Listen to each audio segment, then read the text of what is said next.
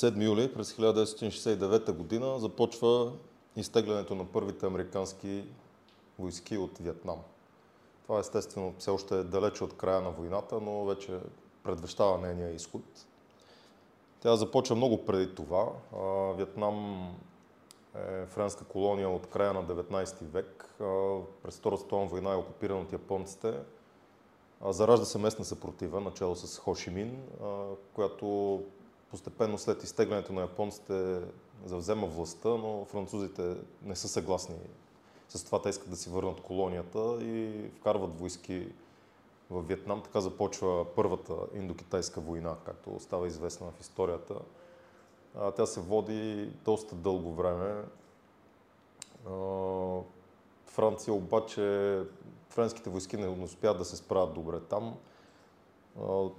Практически много, много по-успешно водят военните действия вьетнамците.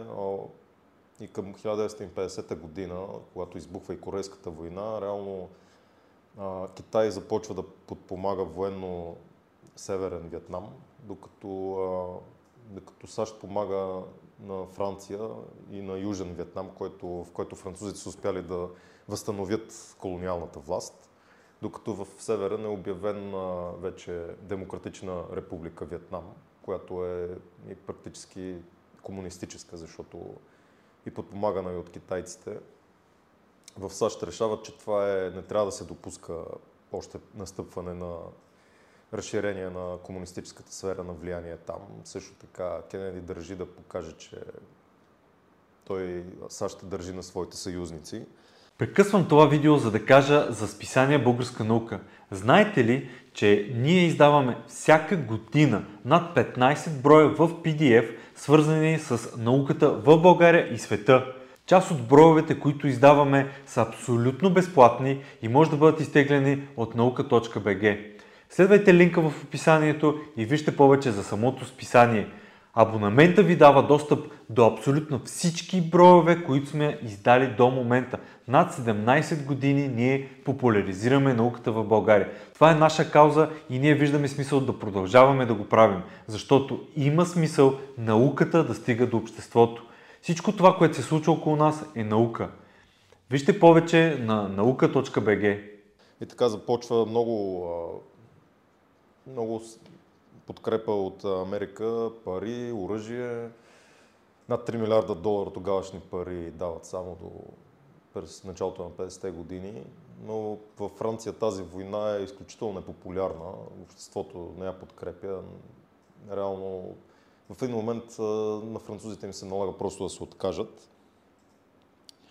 Особено след трагичния край на битката при Дien Bien Phu за тях която е голяма победа за вьетнамците, вече се изтеглят окончателно.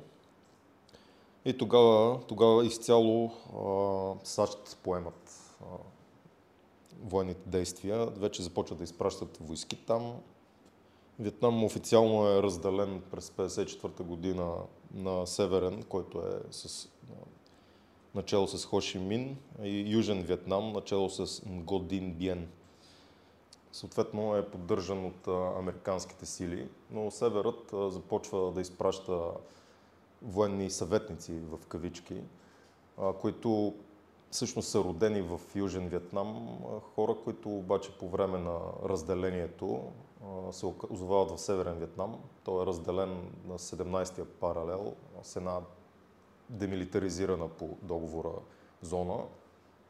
Но въпреки това те северно-вьетнамците и съпротивата в Южен Вьетнам, известна като Виетконг, получават а, продоволствие а, и поддръжка, както и войници от Северен Вьетнам, които минават през а, територията на Лаос и на Камбоджа, въпреки че те са независими страни и така нарушават суверенитета им. Но в Южен Вьетнам, така освен на, че действат местните партизани от Виетконг, които са много силно снабдявани от севера и постоянно проникват военни отряди от севера. Нго Дин Дием всъщност е не е много успешен управител. Той назначава роднини на основни държавни постове. Например, назначава брат си за началник на тайната полиция. Друга голяма грешка, която прави е, че премахва селското самоуправление, което е традиционно за Виетнам. Съществува от векове и това особено много не се харесва на населението. В последствие дори срещу него избухват буддистски бунтове, тъй като той, неговото семейство са католици от колониалната епоха, докато большинството от вьетнамците са буддисти. Това са много голями вълнения, които водят до практически до свалянето му, екзекуцията му заедно с братята му, което много разтърсва доста властта в Южен Вьетнам. Американците обаче се свързват с местните генерали, които възстановяват властта, взимат я, но там идва една хунта, много нестабилна, която през няколко месеца нов генерал идва на власт. Въобще цялата тази нестабилност много улеснява севера и неговите действия. Американците пращат нови и нови войски. Стига се до инцидента в Тонкинския залив, когато един американски разрушител влиза в схватка с три торпедоносни кораба на вьетнамците. А това вече дава официален повод на, на американците започнат да бомбардират Северен Вьетнам. Войната навлиза в много гореща точка, както я наричат най-горещата точка на студената война по това време. Започват мащабни офанзиви на, севера срещу юга. На, реално на вьетнамците е много по-удобно, въпреки че те са щедро снабдявани от Китай с оръжие, включително по-късно и от Съветския съюз. Други комунистически държави изпращат помощ. Въпреки това, разбира се, американците имат превъзходство, особено по въздух, включително и по-силен флот, но реално терена е много непознат за тях. Той е почти изцяло тропически джунгли, които сами по себе си крият много опасности за хората, които не ги познават. Включително и това, докато вьетнамските партизани, те са си местни, много добре познават терена, плюс това той осигурява, имат начин за осигуряване на продоволствие, имат много добро укритие, много, много възможности за укрития и имат възможности за постоянно попълване на войските с нови партизани. Така че се стига и до така наречената няколко много мащабни офанзиви се предприемат и в двете, от двете страни така наречената офанзива ТЕТ по време на Вьетнамската нова година, която е много мащабно настъпление на вьетнамците.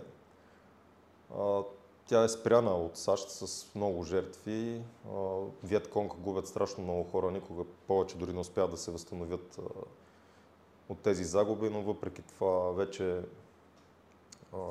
тази офанзива придобива много голяма популярност в Штатите заради медийното отразяване дори фактът, че може да се, че комунистите могат да организират толкова, толкова мащабна офанзива с такива последствия, показва на обществото, че колкото и да обявяват военни победи по медиите в САЩ, всъщност силите на, на местните не свършват и тази война практически не може да бъде спечелена.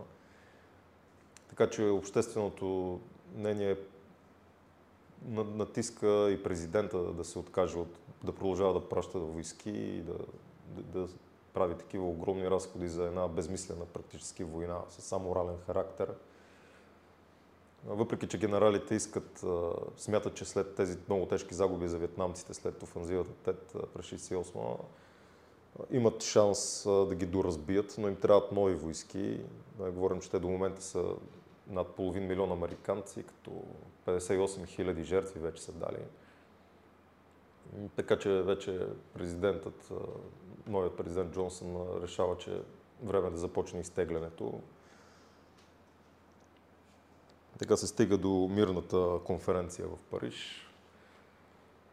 И след това има една последна офанзива през 75-та година, когато пада и Сайгон и американците изцяло се оттеглят. Това е практически най-голямата им загуба и най-голямата победа през студената война за, за комунистическия лагер.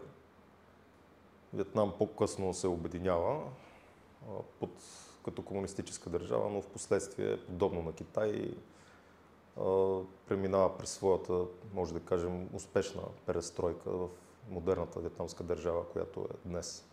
Знаете ли, че тази година Европейската нощ на учените ще се случи на 29 и на 30 септември?